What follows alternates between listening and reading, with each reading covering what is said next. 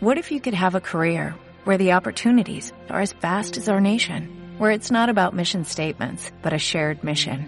At U.S. Customs and Border Protection, we go beyond to protect more than borders, from ship to shore, air to ground, cities to local communities. CBP agents and officers are keeping people safe. Join U.S. Customs and Border Protection and go beyond for something far greater than yourself. Learn more at cbp.gov/careers. Bienvenidos a nuestro tercer programa de Susurros Jurídicos. Hoy contaremos con las colaboraciones de Yolanda, Antonio, JR, Inma, Mar, que se añadirá después, y con una invitación especial de Susana, fiscal especialista en delitos de odio.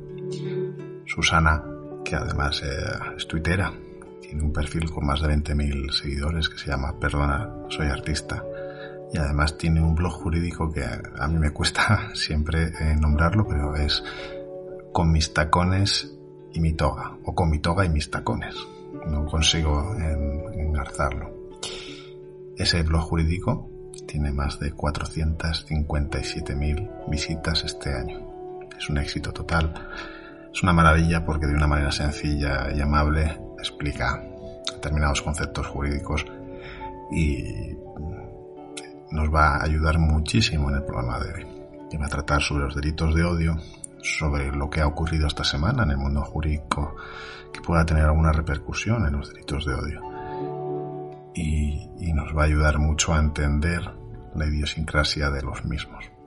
Nosotros intentaremos ponerla en algún apuro, actuando de abogados del diablo, intentando eh, defender las situaciones o las posiciones contrarias para poder contradecir. Sin más, eh, agradecer a Susana su presencia y, nada, darle paso para que empiece con una, breve exposición que luego Antonio nos la remarcará desde un punto de vista psicológico. Susana, te doy paso. Hola, estamos aquí para hablar de, entre otras cosas, de delitos de, odio.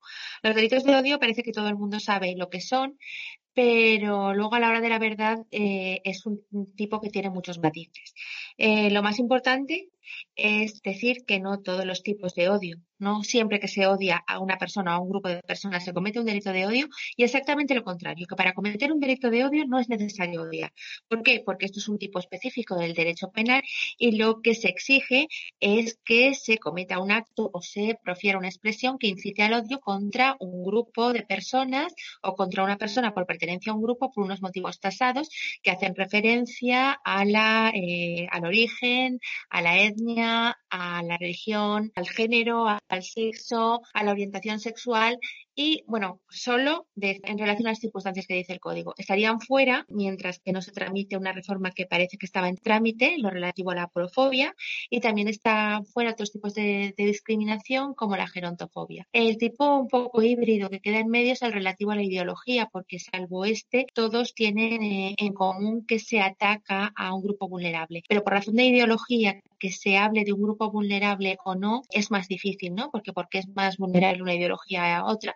Eh, la instrucción de la Fiscalía General del Estado, la 719, pone un ejemplo que la verdad es que se tildó de poco afortunado. Yo como ejemplo eh, lo encuentro, la verdad es que puede encontrarse un poco poco afortunado que incluso eh, si se atacara a alguien de ideología neonazi por el tema de esta ideología, podría estarse cometiendo delito de odio. Quitado este supuesto concreto de la ideología, en el resto siempre se, necesita que haya un grupo o, vulnerable por razón de, la pertenencia a ese grupo, como puede ser religión, orientación sexual y que se le ataque para incitar al odio. Simplemente para acabar esta pequeña introducción, decir que los delitos de odio se cometen tanto por acción como por expresión.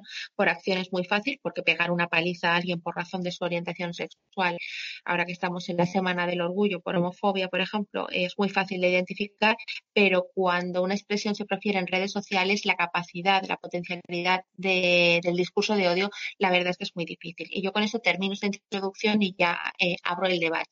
Gracias, Susana.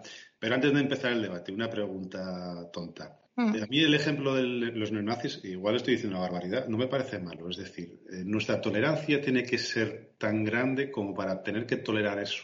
Eh, ¿No es un poco lo que puede significar eh, la lucha contra los delitos de odio? o no. Sí, sí, vamos a ver, yo estoy totalmente de acuerdo. Lo que pasa es que eh, esa instrucción, que en realidad las instrucciones de fiscalía son un instrumento jurídico dirigido a juristas para que los interpretemos. Cuando pasa a manos del gran público, claro, dio lugar a titulares como que la fiscalía defiende los derechos de los neonazis. A eso me refería.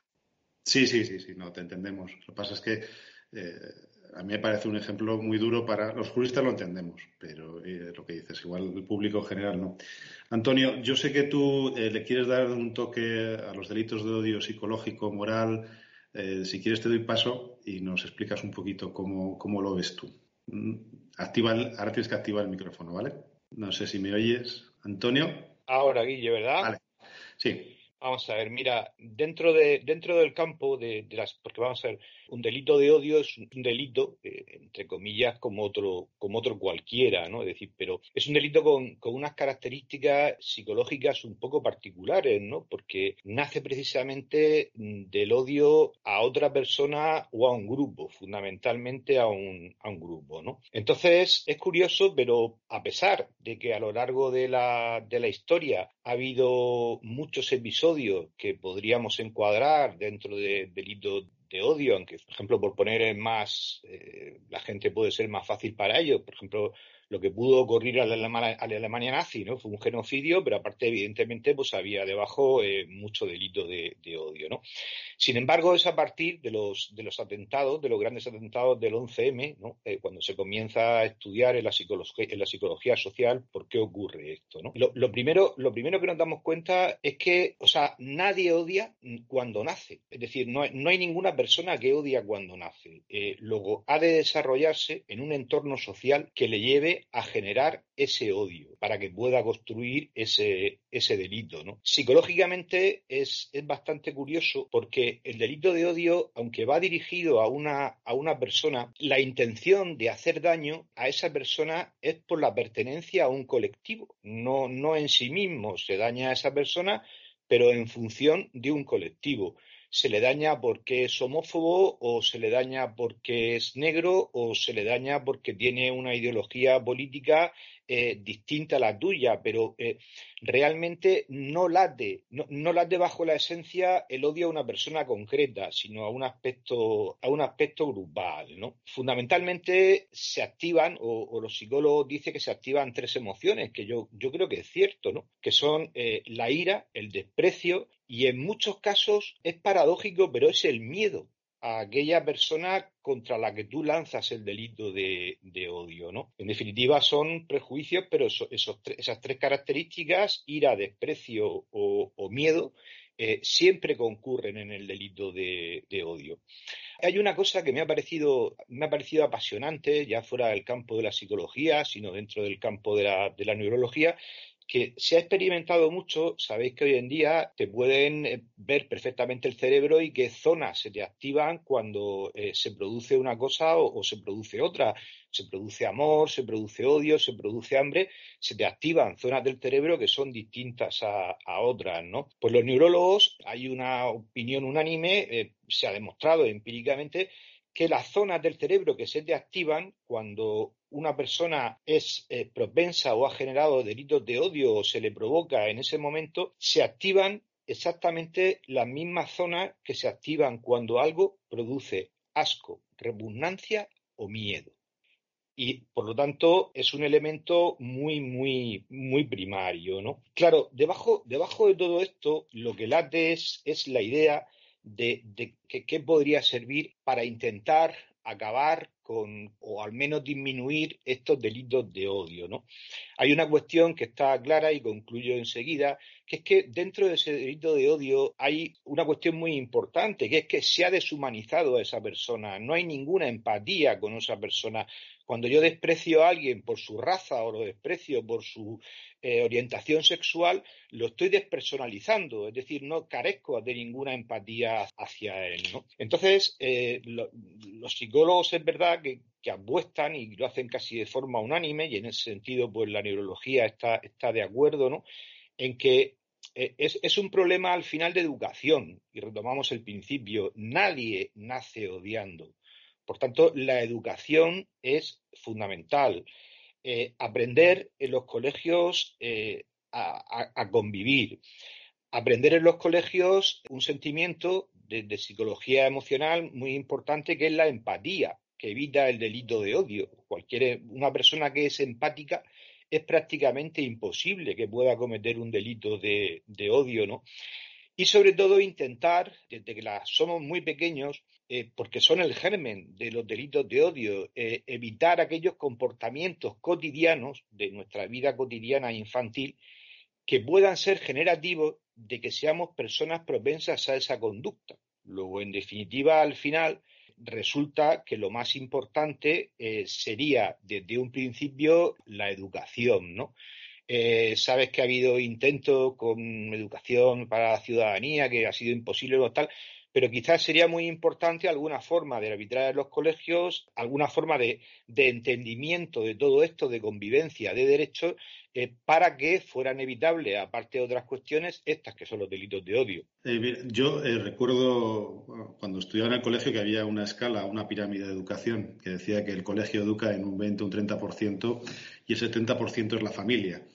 Eh, eso nos lo enseñaron en el colegio y recuerdo que se me quedó grabado, es decir, la mayoría de la formación y la educación que recibes la recibes de, la familia. Pero eh, enlazando un poquito con el orgullo gay, eh, Imara, te doy la palabra, simplemente miedo, desprecio, ira y orgullo y conocimiento. Son las, cuatro, las cinco palabras que yo había escrito. Es decir, muchas veces el miedo y, con, con, las personas homosexuales o gays nos pasa, es decir, eh, puede que nos produzca miedo el contacto porque no, no tenemos esa relación, eh, esto suena muy mal decirlo, pero y eso provoca eh, una reacción de desprecio ir a determinadas personas por el miedo que les provoca.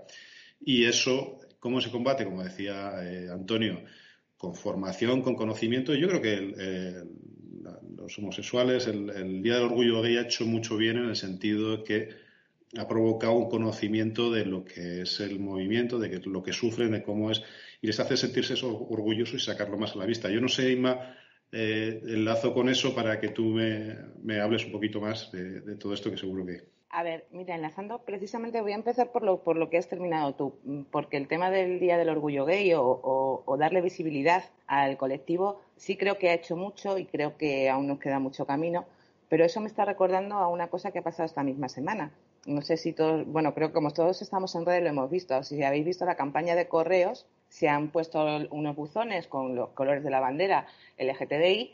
En redes ha sido súper polémico. Ha sido, mm, para mí, sorpresa, muy polémico. No me, parecía que tuviera mucho sentido. Claro, cuando ves que algo no tiene sentido, no sé qué hacéis vosotros, pero yo, bueno, pues me pongo a ver las opiniones de todo el mundo.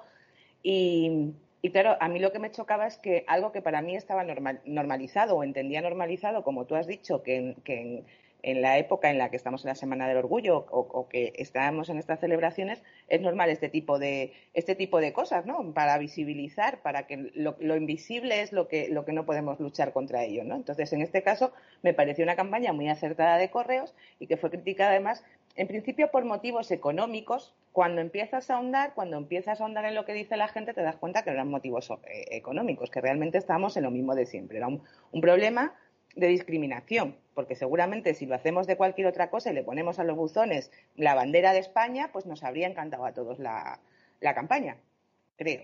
O a mucha gente le habría gustado la campaña. Me refiero a algo que no suena mucho, ¿no? Pues pensando en el Mundial de Fútbol, por ejemplo para que no sea más claro cuál es el ejemplo y sea muy, muy de extremo, ¿no? Pues si nos ponen los buzones con la selección de fútbol, seguramente todos habríamos estado encantados y a nadie se hubiese ocurrido polemizar con algo tan sencillo como que es visibilizar un colectivo que efectivamente sufre una discriminación. Empezando por ahí. Y, sigo y enlazo con, las redes y con lo que dice Antonio del tema de la educación. Pues al fin y al cabo, cuando hablamos de delitos de odio, esos grupos vulnerables tienen una especial protección. Recordemos que mm, estamos hablando de derecho para gente que no nos entiende, pero también tenemos compañeros que nos escuchan. Todos sabemos que el derecho penal es el último ratio y el último lugar donde debemos ir a discutir cosas, pero cuando se incluyen los delitos de odio en el Código Penal es porque evidentemente hay un problema social de base eh, que hace que eso se incluya, porque realmente está sucediendo algo tan grave en la sociedad para que el derecho penal tenga que intervenir. Decía Susana, pues el tema de palizas o el tema de cualquier otro delito que nos parezca muy aberrante. Otra cosa que me llama mucho la atención esta semana y que también ha dicho Susana, es el tema de la porofobia. Esta semana no, la anterior. La porofobia que en su momento, ya en la anterior legislatura, fue eh, aprobada para, para incluirla en, hacer una modificación, incluirla en el Código Penal, de repente se vuelve a retomar y surge en redes sociales lo mismo. Mm, algo que a mí también me sorprendió. O sea, a todos nos parece horroroso cuando hemos visto imágenes de palizas a mendigos en la calle o aquel surgió mucho cuando aquella broma de, un youtuber que le da una galleta llena de pasta de diente a un indigente. O sea, nos alarmamos y nos parece terrible cuando vemos esas cosas, pero luego no somos capaces de trasladar a que realmente esas cosas se producen porque hay odio a ese colectivo o hay una discriminación a ese colectivo, ¿no?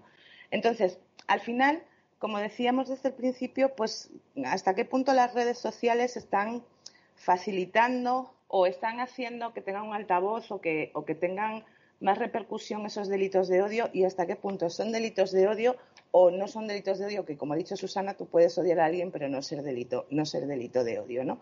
En eso además, mm, hablando jurídicamente, y, le pregunto a Susana y se la lanzo para ver, para que me dice, pongo un ejemplo, porque creo que además así la gente nos entenderá. Por ejemplo, un profesor de un instituto que tiene un problema con alguien en ese instituto y sus alumnos de repente empiezan a poner en redes sociales porque es gay, maricón de mierda, eh, y a meterse con su trabajo y sus capacidades porque es gay. ¿Estaríamos hablando de un delito de odio, Susana, o estaríamos hablando de un delito de injurias? Con un agravante de odio del artículo 22.4 del Código Penal. ¿Sería difícil o no sería difícil ir por un delito de odio porque realmente todas las afirmaciones que se hacen contra las capacidades de esa persona es por razón de su orientación sexual? ¿O sería mucho más fácil que fuera injurias? Por, alusiones, eh, Susana, luego JR te doy paso, ¿vale? Pero Susana, eh, que además habías levantado la mano, te dejo y luego ya Yolanda. Gracias. Vale, pues bueno, respecto al delito de, odio que decía, el supuesto delito de odio del que hablaba Inma, ahí está, vamos, esa es la pregunta del millón, ¿no? Porque hay delitos donde es clarísimo, pues uno coge la figurita que está arriba del televisor y eso es un robo, esto no tiene más vuelta de hoja. Y si además, eh, bueno, pues eh, pone un cuchillo al cuello a, a, la propietaria, pues está la intimidación. ¿Qué es lo que pasa con un delito de odio? Pues que nos exigen que se incite al odio, sobre todo si se trata de un delito de expresión, y ahí hay una línea finísima, ¿no? Que depende del interpretador. El interpretador, pues, tiene que eh, deducirlo de determinados aspectos que ya digo que no son tan fáciles. El ánimo del lucro en el delito de robo eh, se deduce de la, bueno, pues de que una persona va a una casa, eh, rompe la cerradura, coge y se lo lleva, ¿no? Y además luego además lo vende. Entonces, esos indicios son clarísimos del ánimo de lucro no hace falta decir, tengo ánimo de lucro. Pero lo del odio, ¿hasta qué punto se, se llama el odio? Pues ahí depende de muchos factores, ¿no? Hay que ver la difusión que ha tenido, quién lo ha difundido, de qué manera. Pero yo ahí también querría decir una cosa que jurídicamente nos ha supuesto un problema, ¿no? Todo el mundo parece que se llevaba, que hacía palmas de que desaparecieran lo que eran las faltas y luego los delitos leves como las injurias. Sin embargo, a nosotros nos ha supuesto un problema grandísimo, ¿no? Porque no nos deja una zona intermedia. Este hecho del que, del que hablaba Inma, entonces nos encontraríamos con que eso todo o nada. O nos vamos al delito de odio o las injurias, como eh, se han descriptificado cuando son de particulares, salvo que sean constitutivas de delito, que es muy difícil, lo que sería un, delito leve de injuria o una falta de antes de injuria, no es nada. Entonces ya no tenemos un sitio donde enganchar esa agravante de odio. Eh, hemos abogado varias veces porque, porque el derecho no puede ser todo o nada, ¿no? Entonces esa zona intermedia muchas veces no sirve. Hay veces que se, que se, que se estira mucho el delito de, odio ahí. Y luego además hay otra cosa procesal que la gente no tiene en cuenta, que es que por el número 5 del artículo 510 todo es competencia de la sala. Y esto que parece una nimiedad y que es muy cómodo porque vas a la sala y los que somos especialistas nos de, de narices porque tenemos un solo juicio y nos podemos explayar, pues no lo es tanto a la hora de los recursos, ¿no? Eh, sería a veces mucho más eh, cómodo procesalmente hablando, que viviera la vida procesal más ordinaria de un juzgado de lo penal, luego un recurso de, apelación, pero a veces nos, eh, lleva directamente a, un recurso que tiene una vía mucho más estrecha. Y bueno, yo con esto termino porque si no, no os dejaré hablar. Vale, pues eh, JR, yo creo que eh, te doy paso a ti, pero yo soy de los que echa de menos muchísimo los juicios de faltas. Eh, yo no sé es tú, pero eh, para mí era una solución rápida, ágil y que tenía un pequeño carácter sancionador, pero un fuerte carácter corrector. No sé qué opinas. Los juicios por delitos leves siguen existiendo. Lo que pasa es que es verdad, como dice Susana, que se han restringido mucho la materia para, para ese tipo de, de juicios. Yo, a mí, con los delitos de, odio, lo que, lo que sí que veo, mm, uniendo un poco lo que habéis dicho anteriormente, es que, y como los que estamos aquí, todos estamos en redes sociales, mayormente pues en Twitter, ¿verdad? Otras redes también. Decía antes Inma que, las redes sociales que si eran un altavoz para los delitos de odio.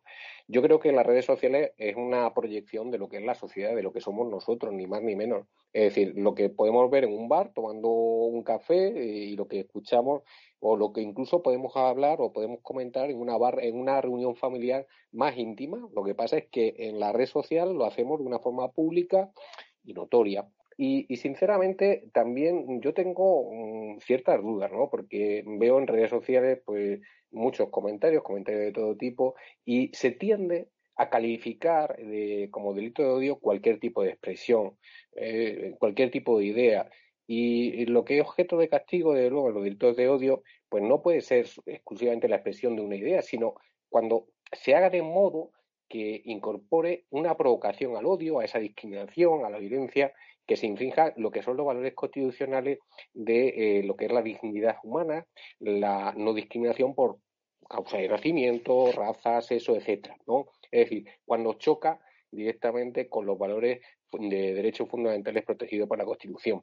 Y eh, eh, es decir, se exige un plus, no solamente cualquier idea que se proyecte va a ser un delito de odio, como bien decía pues Susana, y tendemos, tendemos o se tiende a eh, cualquier expresión, cualquier expresión, llevarla por el ámbito del derecho penal, por el ámbito del delito de odio. Y yo creo que, en efecto, si hubiese en el ámbito jurídico penal porque puede haberse una colisión entre lo que es el derecho de la libertad de expresión y el derecho a la dignidad humana, que es, eh, digamos, eh, eh, una de las causas que protege el bien jurídico que protege el, delito de odio, ¿verdad? Pues posiblemente, posiblemente nos encontremos con ciertos ciertos caracteres que nos dan, dan lugar a que entendamos que hay delito de odio cuando realmente no hay un delito de odio, sino estamos ante un ámbito de libertad de expresión desafortunado, que a lo mejor tiene encuadre en otro tipo jurídico, pero no en el tipo de delito de odio. Sí, eh, Yolanda, te voy a dar la, palabra, pero mm, esta semana nos, nos, hemos encontrado con el famoso vídeo de un tirador en un campo de tiro metiendo tiros a fotos de políticos. Entonces, no sé si tú lo, quieres opinar sobre eso o si no, eh, luego lo pasamos y lo introducimos para luego, ¿te parece? Tú terminas con lo que me querías exponer ahora y luego pasamos, si queréis, a analizar eso desde un, punto de vista mm, jurídico, igual haciendo un poco de abogados del diablo todos y, Susana haciendo un poco de fiscal. Entonces, a ver qué opinamos, ¿vale? Eh, Yolanda, te doy la palabra. Sí, no, lo, que, lo que os iba a comentar es que, eh, aparte de todo lo que habéis hablado, yo creo que en todos los delitos de odio tiene, hay un componente también de grupo de apoyo. Porque una persona sola, en un momento determinado, todo lo que estáis hablando de las, de las redes sociales, es como que se van viniendo arriba a medida que hay un grupo cada vez más fuerte que va apoyando lo que lo opina, remachando, pues sí, tienes razón, y además esto, y además lo otro, y además lo de más allá. Y es que, eh, eh, no sé si fue ayer o antes de ayer, leí una frase que es que se engaña más fácil a un colectivo que a una sola persona. Y es que por ahí vienen un poco los tiros, porque lo que estaba recordando a medida que ibais hablando es una campaña ya de hace tiempo, que era de un organismo internacional, no recuerdo de cuál, pero que se le preguntaba a personas de distintos países y de distintas etnias si eh, ellos se consideraban pues parte de la raza humana o de algún colectivo en concreto. Y entonces ellos iban respondiendo, pues una persona blanca decía que era sueca, pongamos por caso, y que toda su familia era sueca. Eh, una persona afroamericana en Estados Unidos decía que él era negro y que toda su familia era negra y que él se sentía identificado pues con, con, esa, con, esa, con esa colectividad, con su grupo. Y resulta que se les hizo una prueba genética a todos y había, creo recordar que era un veintitantos por ciento de material genético idéntico en todas las personas. Entonces se sorprendían, luego se les exponían los resultados y se sorprendían. Entonces, un poco el tema de la empatía que había lanzado Antonio y el tema de la educación viene relacionado con eso. Eh, tú, si, si, si, crees que estás eh, eh, haciendo algo a tu mismo grupo, no lo haces. Y luego el apoyo de todos los que tienes de, de coreo, de detrás, del, oh amado líder, sí, tal, no sé qué, y reforzándote en esas pequeñas barbaridades que se te van ocurriendo, al final se genera una bola que es, que es inhumano totalmente, pero inhumano. Yo considero que estamos hablando de un tipo de delitos que a mí me parecen inhumanos, aparte de la calificación jurídico-penal y todo lo que queráis, porque me parece que es ante todo, ante todo, eh, atentar contra una persona por el mero hecho de ser de otra etnia o de otra ideología sexual o de otra ideología política. Entonces, creo que efectivamente, como apuntó, creo que fue, no sé si fue Antonio o fue Susana, eh, esto se cura con educación. Educación. Y lo hemos dicho 50.000 veces con el tema de la violencia de género, con el tema de otro tipo de, delitos como es este, que aquí la base es la educación, sin más. Gracias, Yolanda. Susana, te voy a abrir dos, dos vías. Una, la de las fotos, y luego, hace años yo estudié, ahora no me acuerdo exactamente cómo se llamaba, creo que era Proyecto Gronholm, o algo así, que eran eh, un grupo de personas que las encierran en una sala y unos hacen de policías y de celadores y otros de prisioneros, ¿no? Y cómo se ve a partir de um, una serie de horas cómo van evolucionando los roles de los policías contra los otros, cómo van maltratando y cómo la fuerza del grupo les obliga o les induce a cometer actos salvajes cuando eran personas totalmente normales. No sé si habéis oído hablar de eso. Sí, acabó fatal. Es que además acabó fatal. Se terminó eliminando el proyecto. Eran, eran institutos, no sé si en más de uno en Estados Unidos, y se terminó eliminando el estudio por eso. Sí. Eso es un estudio que ahora no me acuerdo el nombre, lo buscaré para, para, para verlo. Pero a mí me impresionó mucho esa reacción, que al final es la reacción del grupo, que hablando del 11M y estas cosas, también vi un estudio donde eh, había un incendio, o sea, provocaban un incendio en un restaurante, pero pactado, ¿no? Y entonces había dos parejas que no lo sabían y durante el incendio empezaba a salir humo y nadie se levantaba. Eh, ¿A dónde quiero llegar? A estos en Twitter, en las redes sociales, te haces fuerte porque ves que el grupo insulta, porque ves que el grupo eh, se mueve en una dirección y te crees capacitado, te crees legalmente o moralmente eh, influenciado como para poder hacer lo que los demás hacen porque les parece normal. Entonces, lo del incendio resulta que nadie se levantaba y los, y los dos que estaban allí, que no sabían nada, no se levantaban porque no veían a la gente levantarse. Entonces, me pareció muy curioso. Pero si quieres enlazamos con eso y si quieres con lo de los tiros a las fotos de los políticos. Sí, sí. Vale, pues nada. empezaremos por lo de las fotos, que es la candente actualidad. Y la verdad es que, bueno, voy a hacer de fiscal, pero de fiscal a, medios o de fiscal fina. ¿Por qué lo digo? Pues porque lo primero que lo primero que te que se te mueve, ¿no? Es decir, bueno, pues esto está claro, que es un delito de odio. Bueno, vayamos por partes. ¿Estamos hablando de ideología o estamos hablando de represalias, porque eh, a lo mejor no estamos hablando de dirigirnos a alguien por razón de su ideología, porque están en el gobierno sean por lo que sea, con lo cual eh, eso es lo primero que en cuanto al tipo legal me plantea. Lo segundo, ¿eso incita al odio o es simplemente una gamberrada, entre comillas, que comete una persona?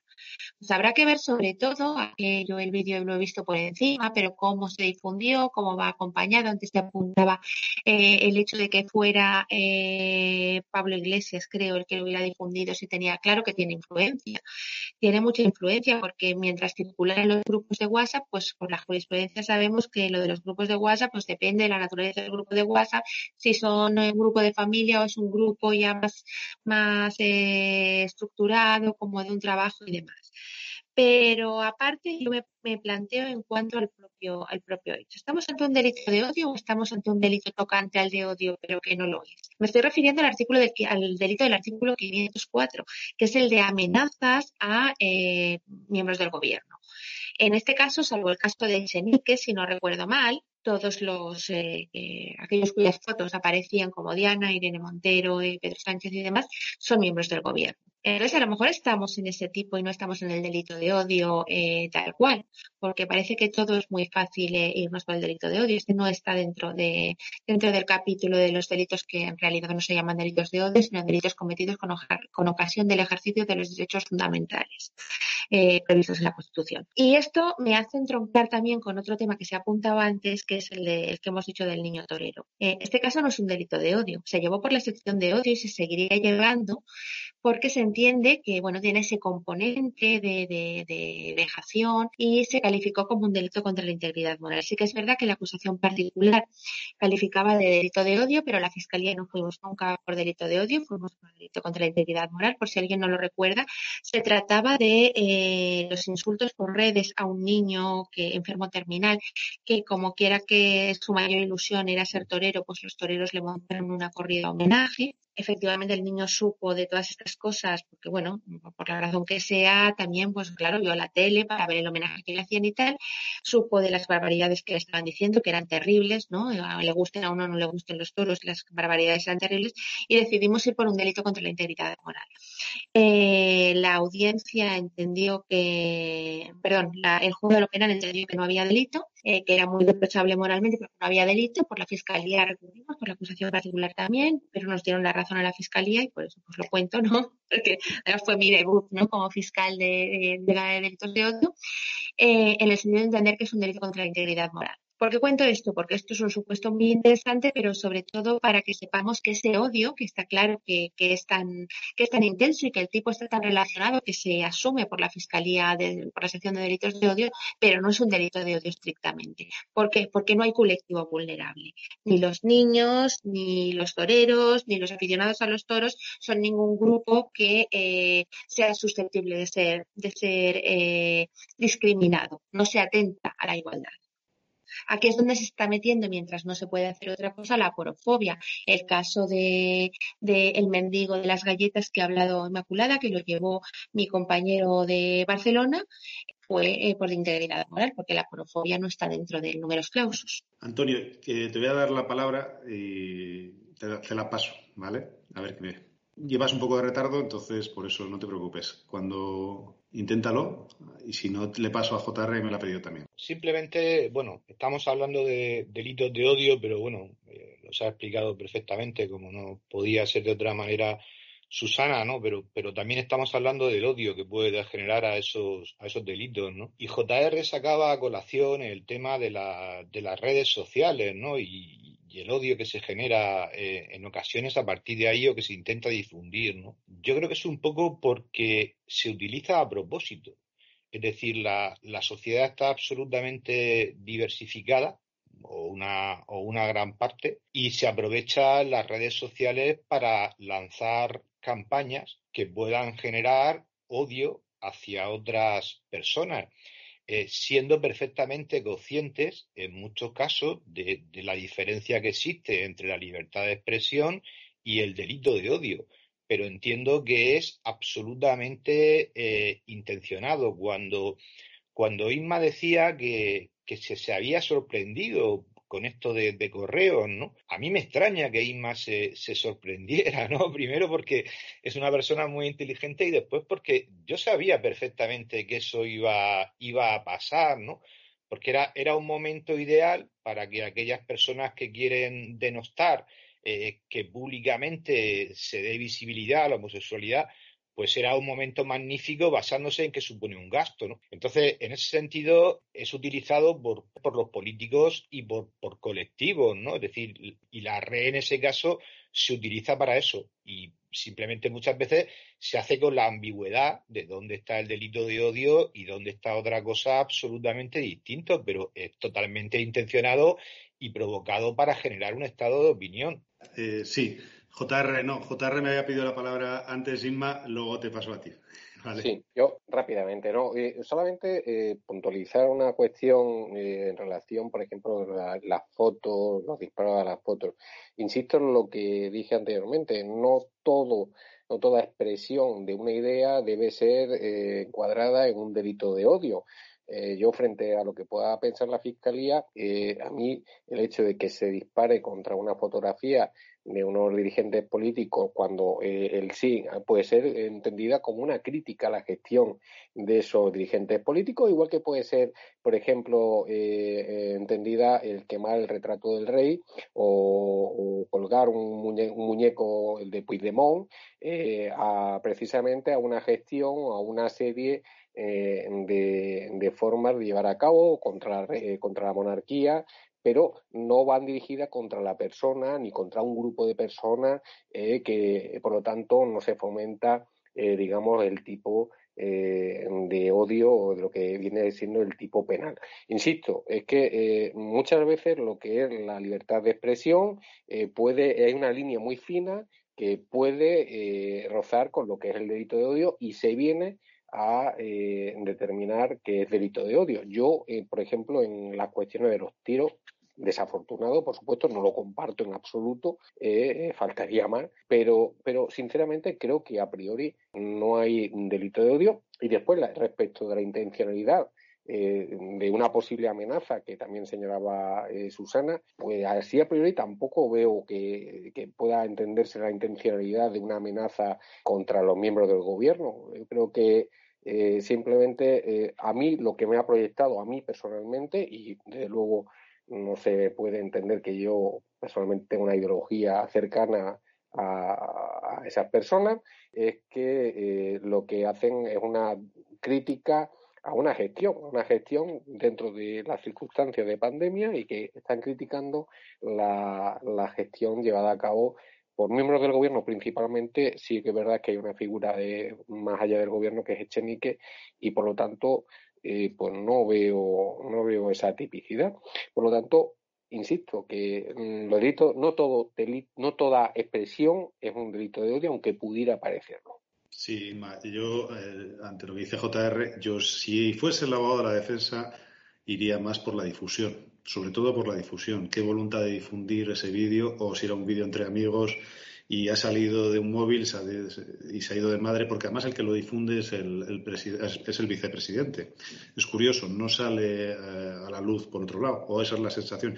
Esa sería mi línea de defensa, la básica, y luego hablaríamos de las, de las demás, que las copiaría de lo que me habéis dicho. ¿no? Pero bueno, eh, Inma, eh, habías pedido la palabra. Bueno, contestando un poco a Antonio, gracias por lo inteligente, Antonio. Mm, a ver, cuando he dicho me sorprende, eh, me sorprende hasta cierta medida. Como todos nos conocemos y además estamos en redes, también nos conoce mucha gente de la que nos oye, que yo lucho por la igualdad es algo que creo que no tengo que explicar porque lo hago todos los días y que cuando hablo de delitos de odio, pues también me parece, como ya he dicho antes, un problema de igualdad o de desigualdad y por lo tanto también, también entra en mi campo. Me sorprenden, me sorprende, claro, dentro de eso veo mil cosas al cabo del día y bueno, lo que nos llegan a decir a los que estamos en redes cuando hablamos de esto, pues que os voy a contar a vosotros lo de los trans. Pero, pero sí que me sorprendió la repercusión que tuvo, pero quizás porque quiero ser una ilusa, o sea, quiero, quiero pensar que estamos en un paso más adelante ya de, de, todo esto. Mm, no sé si esta pandemia es una de las cosas que, que, que estamos hablando mucho estos dos, dos programas de la pandemia. No sé si esta pandemia nos ha hecho un poco retroceder eh, en igualdad, retroceder en, retroceder en derechos. Desde luego, en violencia de género ya lo hablamos en, otros programas, creemos que así ha sido. Hablamos también del tema de, mujeres y trabajo y demás. Creo que quizás en esta parte también, porque como que mi sensación es que se ha radicalizado todo mucho y que se utiliza mucho la excusa de la situación de crisis en la que nos encontramos para criticarlo todo o como estáis diciendo que desde las redes sociales desde algunos grupos se utiliza cualquier cosa para promover pues hacia otras ideologías pues unos movimientos que también al final mm, tienen que ver esa relación o no con colectivos vulnerables que son los que son objetivo al final de, delito de odio, ¿no? Por eso mi, sorpresa es que me parecía algo muy nimio para darle tanta importancia, ¿vale? No, no, no por otro sitio la sorpresa. Y volviendo un poco y, retomando, cuando hablamos de delito de odio, y aunque me voy a poner un poco quizás más, no me voy a poner técnica porque aquí no hablamos técnico, pero sí, sí, sí vuelvo a lanzar una, una reflexión y para Susana y a vosotros también. Yo no sé si cuando os llegan al despacho o cuando os ha llegado al despacho algún, algún tema de ese tipo, como el, que, el ejemplo que yo he puesto antes o cualquier otro, la gente viene muy convencida de que es un delito de odio. O sea, todo lo que se hace contra un colectivo tal es un delito de odio. Y a mí me cuesta mucho trasladar pues lo que estamos hablando, que no es lo mismo odiar a alguien que generar odio contra un colectivo. O sea, esto, así dicho, es muy sencillo, pero explicarle a alguien que te viene a un despacho pues eso, el ejemplo que yo he puesto es un ejemplo que yo tuve en mi despacho. O sea, que realmente fue así. Y me costó mucho hacer entender que por mucho que yo quisiera y entendiera que había un trasfondo que podía ser, yo entendía que lo que se había hecho tenía que ver con la difusión en redes que se hizo, porque se hizo a través de Instagram, en un ámbito de trabajo circuló por un montón de sitios, tenía mucho más que ver eso y tenía que ver mucho más mm, quizás con la moral mm, que con, que con un delito de odio, ¿no? Y luego otra parte que también me parece muy importante, que creo que todos estamos señalando, pero que no terminamos de ponerle el nombre y que siempre estamos hablando de la fina línea, en estos delitos es muy, muy, muy importante la prueba y esta parte también es muy difícil de trasladársela a quien llega o a quienes tenemos que trabajar con delitos de odio. Susana más que ninguno de nosotros, ya que es fiscal especializada, pero bueno, además a nosotros cuando nos llegan los despachos, eh, la prueba para, para, para, acreditar este tipo de delitos me parece eh, que es la gran complicación eh, en estos temas. No sé si coincidís conmigo o, o, no coincidís en lo que estoy diciendo. Sí, Susana, te voy a dar paso. La prueba, la prueba es complicada, muy, muy complicada y muchas veces tenemos que echar para atrás el asunto si no tenemos más prueba.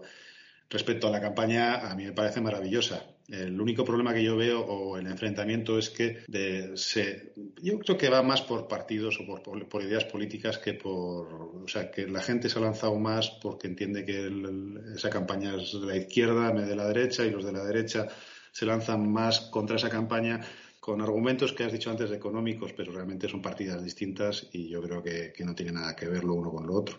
Pero bueno, que mm, Susana, por alusiones. Bueno, exacto. Bueno, empecemos por el, por lo último que ha dicho Inma, que es lo relativo a la prueba. La prueba es realmente eh, un problema doble porque hay que probar la intención, lo cual es la prueba diabólica por excelencia. Hay que inferirla de otras cosas, ¿no? He puesto antes el ejemplo de que el ánimo de lucro se prueba con mucha facilidad, sin embargo, el ánimo de incitar al odio ya cuesta mucho más. Y luego tenemos otra cosa que está íntimamente relacionada, que es la prueba tecnológica. No olvidemos que, eh, bueno, que nuestro derecho no está preparado con esa ley de enjuiciamiento criminal del siglo XIX para la realidad por más que le metan parches y que luego además eh, las redes sociales, eh, Facebook o Twitter, colaboran entre 0 y menos 10. O sea, tú te pones muy chula de voy a mandarlo a Silicon Valley y en Silicon Valley sí, te, te responden, te dicen que eso es ejercicio de la libertad de expresión y como no sea eh, unas tetas al aire o alguien que le están matando a alguien, eh, no te dan ningún dato. Con lo cual, pues tienes que ir a otras cosas como la dirección IP y demás que no siempre se saben quién se ha abierto esa cuenta. Eso en cuanto a la prueba. Eh, luego también en cuanto a lo difícil que es explicar que esto no es delito de odio, eh, esto es incluso las fuerzas y cuerpos de seguridad. Eh, yo os puedo compartir un ejemplo que hace nada, durante la pandemia, vinieron de la Guardia Civil a traer, no, es que esto es muy importante tal, y eran unas injurias a un Guardia Civil claro, eh, explicarle a esta persona y, ser de algún grupo especializado, que esto no es delito de odio, claro, si, si la gente que trabaja en esto no se puede, pues imaginemos a un particular, ¿no? Y luego la cantidad de veces que tenemos que oírnos el, bueno, que oírnos o que leernos en redes, ¿y dónde está la fiscalía cuando pasa esto? Pues la fiscalía está en su sitio, haciendo lo que debe hacer, que es respetar el principio de legalidad, que a veces cuesta porque el hígado te pide, ¿no? Actuar. Eh, esto es todavía más duro cuando es un grupo, ¿no? Eh, pues una asociación de eh, derechos LGTBI, de, antigitanismo, demás, que, que, bueno, se sienten si el hecho les dices que no es delito porque, bueno, porque está dentro de la libertad de expresión, se sienten como si les estuvieras defraudando, ¿no? Y es muy difícil explicarlo. A mí me gusta mucho eh, intentar utilizar la vía intermedia, ¿no? Eh, decirle, bueno, pues esto no es delito, pero eh, es una infracción administrativa, vamos a ponerlo en conocimiento de determinado organismo, para que no se vayan de fiscalía con la sensación de que no hemos hecho nada. Y ahora quería irme a otro tema que, también se ha sacado a colación, que es el de la difusión. Me acordaba al respecto del tema que no es exactamente delito de odio, pero es primo hermano por la naturaleza, que es el, enaltecimiento del terrorismo. Eh, en el caso del concejal Zapata, en Madrid, que la verdad es que le, le costó eh, el puesto que tenía dentro del Ayuntamiento de Madrid, esos tweets que hizo eh, insultando a Irene Villa, cuando la propia Irene Villa dijo que no se sentía insultada. Eh, estos tweets eran de cuatro años antes de cuando se sacaron a la luz y nadie los había visto. ¿Cómo vamos a enaltecer algo, a difundir una idea si, los, nadie la, la... ¿Quién la difundió en realidad? La difundió el periodista que estuvo haciendo una saca en su tele y sacó esos tweets de hace cuatro años. Al final, eh, esto se archivó, pero, pero bueno, esta persona pagó, pagó por hacerlo. Desde luego que me parece de un gusto lamentable, no estoy defendiendo que se hagan estas cosas, pero sí que es verdad que a veces la difusión la hacemos eh, quien lo hacemos público de otra manera, porque si no, no hay difusión. Si una cosa tú se la mandas a tu hermana en WhatsApp y por lo que sea tu hermana la publica en Facebook, aquí no te pueden acusar de estar difundiendo, por más que sea una barbaridad si queréis, damos un giro, ¿vale? Porque eh, Susana el otro día colgó, estábamos hablando de qué temas hablar esta semana y se nos adelantó porque eh, nos colgó el 21 de junio un, un tuit sobre los chascarrillos eh, jurídicos o los errores más típicos. Me estaba riendo porque lo estaba revisando ahora hace un ratín y una de las cosas que dices que son muy curiosas, la de si, si te cae una pena de, más, de menos de dos años no entras, si tienes más de 70 años no entras en la cárcel. Cosas de esas, eh, vamos a intentar difundir un poco el derecho básico para que, para que la gente sepa que hay muchas cosas que no se pueden decir, otras que no son reales y que y que bueno, que las vemos en el día a día. A mí, eh, yo voy a empezar por lo más sencillo, si os parece, y luego ya nos, reímos un poco de las cosas que escuchamos. Estoy aburrido de escuchar en los programas de televisión lo de te voy a meter una, una denuncia civil o te voy a meter una querella, eh, una querella civil. Entonces, un poquito de eso, eh, todos lo hemos vivido. A mí me han pedido la viruta varias veces entonces, eh, no sé qué se os ocurre, qué cosas nos podéis contar o qué chascarrillos JR que le está pidiendo la palabra es el, es el primero. Yo, os digo, eh, mm, yo para empezar creo que es que estamos influenciados en España, como en todos los países casi de Occidente, con la cultura americana. Y entonces la cultura de Estados Unidos, para ser exacto. Y esa cultura estadounidense que hace que mm, veamos series, que veamos películas, eh, que leamos libros eh, producidos por autores estadounidenses y demás, hacen que asumamos parte de su acervo cultural y también de eh, la práctica jurídica que allí se, se desarrolla. Y esa, eso llega también a la ciudadanía. Y tanto es así que llega a la ciudadanía que yo personalmente cada vez que tengo un cliente vamos a ir a juicio y supongo que vosotros también, eh, pues les explicáis cómo va a ser el juicio, ¿eh? cómo va a ser, cómo se actúa, cómo actúa el abogado, cómo, cómo es la sala, que nosotros no estamos de pie, que generalmente estamos sentados, llevamos toga, y le explicamos todo. Y la verdad es que muchas veces se sorprenden. ah, pero no va a haber un jurado. No, en este tipo de juicios no hay jurado, es muy restringido. Eh, mm, el juez, eh, eh, lo de el juez mm, hay que llamarle de alguna forma, bueno, dirigirse al juez como su señoría, no honorable, no sé cuánto, ¿verdad? Y desde luego explicarle eh, claramente, claramente eh, todo lo relativo a eh, cómo se hace un juicio en España, que difiere bastante o en gran parte de cómo se hace en Estados Unidos. de hecho, otra de las cosas que veo y que afecta, aparte de esa de, la, de las series americanas, es el ámbito de, de Internet. El ámbito de Internet que hace que la gente adopte toda una serie de ideas preconcebidas sobre lo que es la justicia y sobre lo que es el desarrollo de la abogacía en particular y la justicia en general, ¿verdad? Y de hecho, eh, eso de decir, eh, pues no le concedo el divorcio, ¿no? No le concedo el divorcio y, no le voy a conceder. Yo eso lo he tenido en mi despacho, ¿eh? a, un, a un señor que me decía todo serio, no le concedo el divorcio a mi mujer ya puede ponerse como quiera. Y claro, yo cuando le decía, no, mire usted, eso no, no es así. Yo es que lo he leído en Internet, me decía, lo he leído en Internet, que, que si, si, uno no quiere, no le concede el divorcio y por lo tanto mm, seguimos casados. Bueno, pues yo creo que entre lo que la gente lee en Internet de una forma desafortunada y lo que eh, eh, recoge de películas y series americanas, sobre todo estadounidenses, pues se entiende o se tiende a tener una idea equivocada insisto, de lo que es la justicia en general y lo que es la abogacía o el desarrollo de la abogacía en particular. Y que nosotros, como abogados, pues tenemos abogados y también en el Ministerio Público, el fiscal, que aquí tenemos una representante, pues seguro que más de una vez se ha encontrado en sala pues con, con problemáticas o con situaciones así y son situaciones de verdad bastante, bastante jocosas. ¿no? Y el otro día, el viernes pasado, sin ir más lejos, le dijo el, juez a, a, un testigo, ¿jura o promete decir la verdad? Y dice, juro y prometo. Lo dijo así todo serio, todo solemne, juro y prometo. Y dice, no, no, oiga, eh, solamente o jure o, prometa, ¿no? Eh, y es así. Pues, eh, Susana, te doy pie a ti para que nos digas alguna, pero sí que es verdad que mm, esa imagen americana la tiene hasta el Ministerio de Justicia, que en la última publicidad eh, ha puesto eh, en los panfletos o en los, eh, los pósters un juicio con un abogado de pie dando las conclusiones. O sea que, desgraciadamente, no ayuda tampoco la publicidad que se hace desde, desde aquí para, esto. Susana, cuéntanos un poco, porque el, hilo es muy bueno. Así es. Eh, lo primero que hay que decirle a la gente es que los jueces no tienen mazo, porque además cuando apruebas la oposición, eh, yo no soy juez, pero mi marido sí que lo es, todo el mundo te regala un mazo.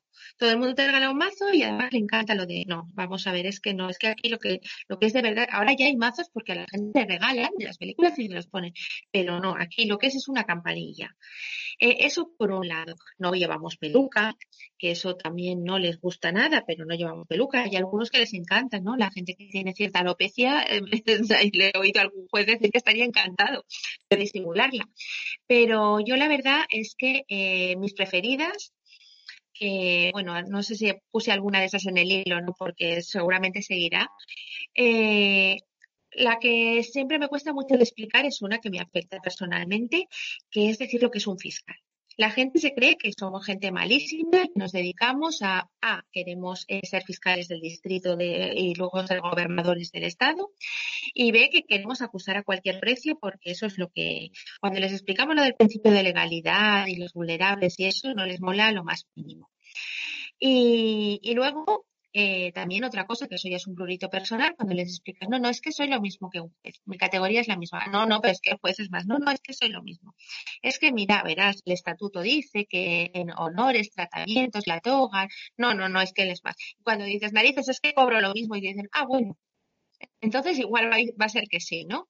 Ya si les dices que en ocasiones cobras más, ya los dejas totalmente descolocados. Y ahora va mi, mi preferida, de todas estas cosas eh, es eh, que viene en muchos programas, esto que se le dice una a otra. Te voy a poner un alejamiento. Y, vienen y me dicen, es que le he puesto un alejamiento. Digo, mira, usted no ha puesto nada, que esto lo pone el juez o no lo voy a... O le he quitado el alejamiento y vienen porque han quebrantado, porque están convencidos que ellos han quitado el alejamiento. Pero y cuando alejamiento me, me llaman que le he puesto un auto de escarmiento, es que a mí me encanta. Yo no puedo aguantarme la risa. Hay veces que me tengo que contener y hacer un ejercicio importante eh, de respiración y bueno, ahora con la mascarilla aún podemos disimular un poco más, pero la verdad es que cuesta mucho. Pero lo del autodescarmiento, pero esto, aparte de, la cultura audiovisual americana a la que hecho referencia muy acertadamente JR, eh, vamos a ver, lo que llamo yo todología o el cuñadismo es importantísimo. Yo tengo gente que me ha preguntado algo y le he dicho, esto es así. No, no, no, es que no es así, es que me ha dicho mi vecino del quinto. Bueno, ya, pero es que su vecino del quinto no trabaja en jugar. Pero es que él sabe mucho y me lo ha dicho, bueno, pues mire, vaya a su vecino del quinto a ver si le lleva el asunto. Y, esto lo vemos a diario, ¿eh? tener que discutir con gente que les está diciendo ya cuando la que lo ha dicho es Belén Esteban o, Jorge Javier Vázquez, pues ya eh, muérete, pero está pasando, está pasando. Pues eh, bienvenida Mar, que acaba de conectarse. Pero estamos hablando de chascarrillos de los juzgados. Ahora te dejo. Eh, le voy a dar la palabra a Antonio, que está por ahí. Y eh, Mara, en el momento que puedas te conectas y si no tienes micrófono, que creo que me lo estás gesticulando, pues lo dejamos para otro momento. Antonio, eh, que te he tenido un poco ahí eh, apartado, cuéntanos si estás por ahí. Sí, lo, que me encanta y además me parece muy divertido porque me, ha pasado última vez, últimamente bastante, es lo de ya se pondrán en contacto con usted mis abogados. O sea, como si fuera a tener uno un pelotón de abogados que viene, que viene encima, ¿no? Es decir, cuando yo, eh, bueno, le digo, a, bueno, no podemos llegar a un acuerdo, ya establecerán contacto con usted mis abogados. Y eso también viene un poco de la, de la cultura americana o de la cultura del periodismo eh, más básico. No vamos a nombrar ningún programa que puede, eh, que puede haber, ¿no? Y sí quería eh, concluir con una cosa que, es que yo creo que es muy importante, ¿no? Porque aquí hablaba JR y ahora hablaba Susana de la difusión del derecho. Y yo creo que, es muy importante, se ha debatido mucho, pero es muy importante, no tanto con los abogados, que nadie ha entrado en eso, pero es muy importante que los fiscales y los jueces hagáis o hagan los hilos, estos que venís haciendo en que explica las, las cosas, porque eh, la gente fundamentalmente eh, se queda con la opinión, eh, más que de un abogado o de un profesional, de un tertuliano. Es decir, un tertuliano puede analizar una agravante en, un programa de Telecinco, no vamos a nombrar ninguno, en la sentencia de la manada, oye, y ya puedes explicarle al día siguiente, en otro caso similar, a un cliente que realmente te cuesta, ¿no?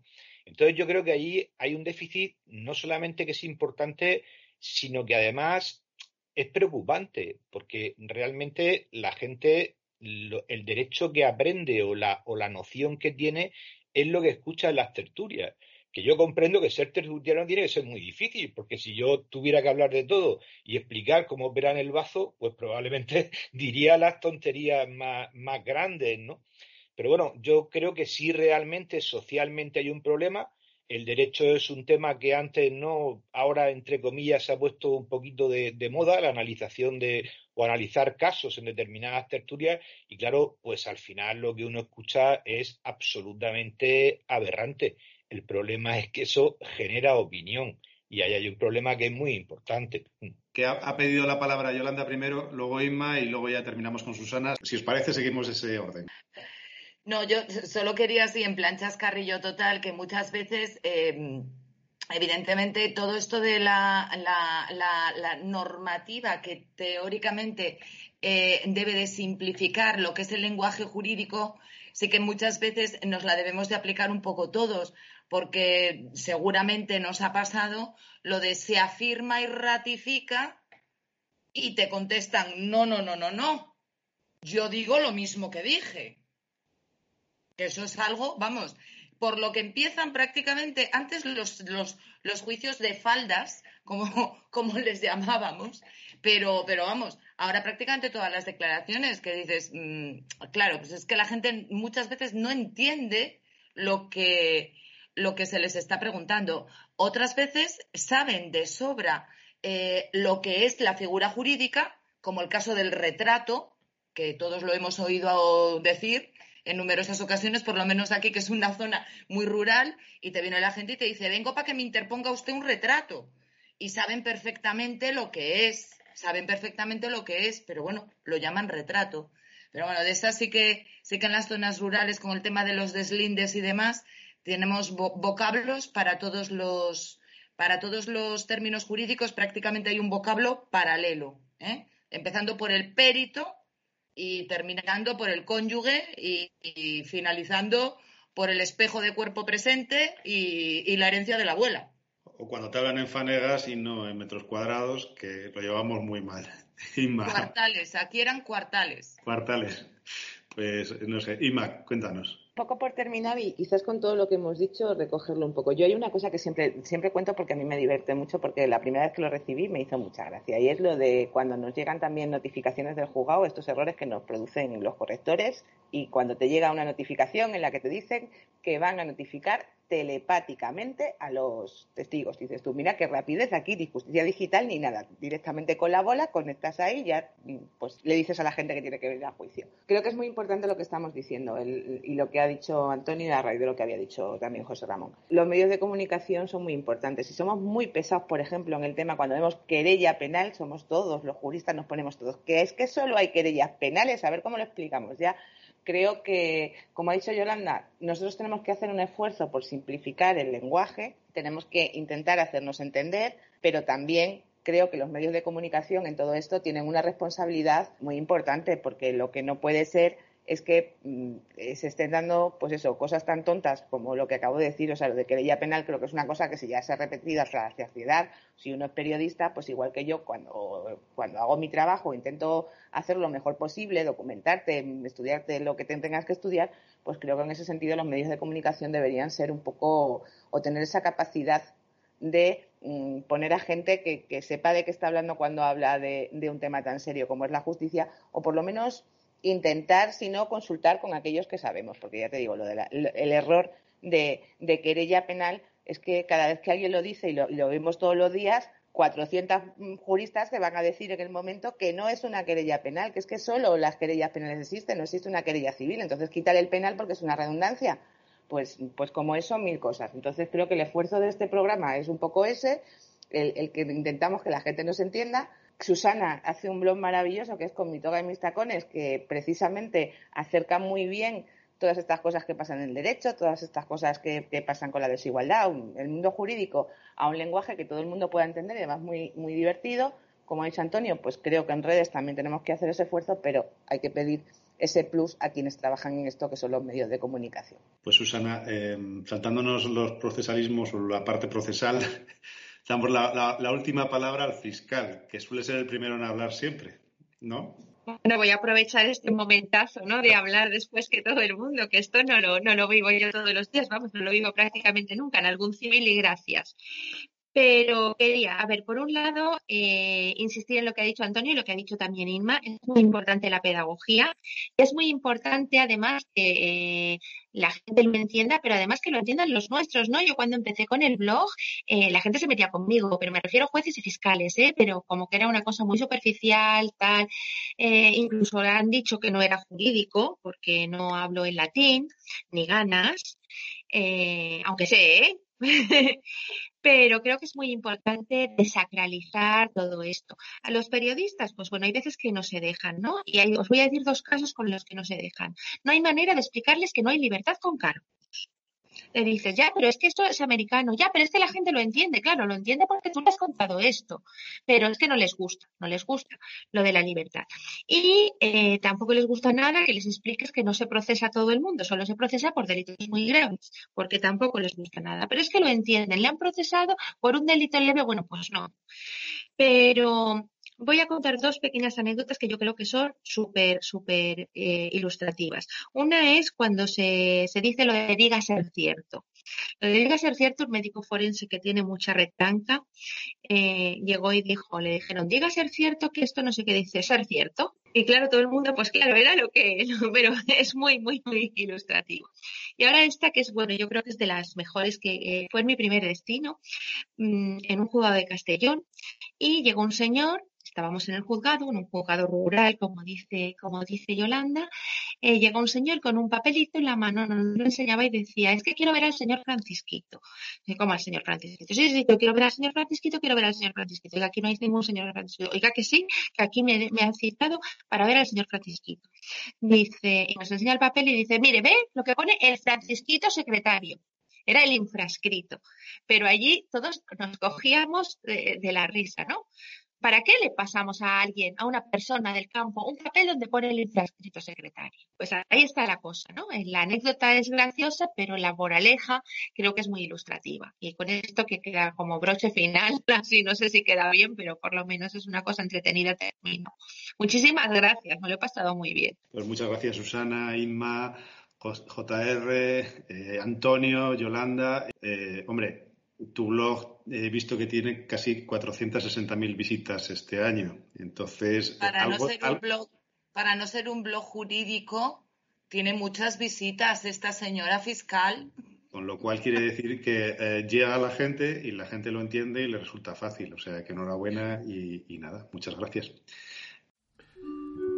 Buenas noches. Vamos a cerrar ya el, programa con una conclusión. Vamos a coger os hemos dejado el enlace eh, abajo sobre Tiempos de Matar, que es una película de Matthew McConaughey, de Samuel L. Jackson, Kevin Spacey, una película para los que somos abogados, donde se trata el tema del racismo. Os dejamos el enlace de las conclusiones finales del abogado, casi al final. Es muy duro.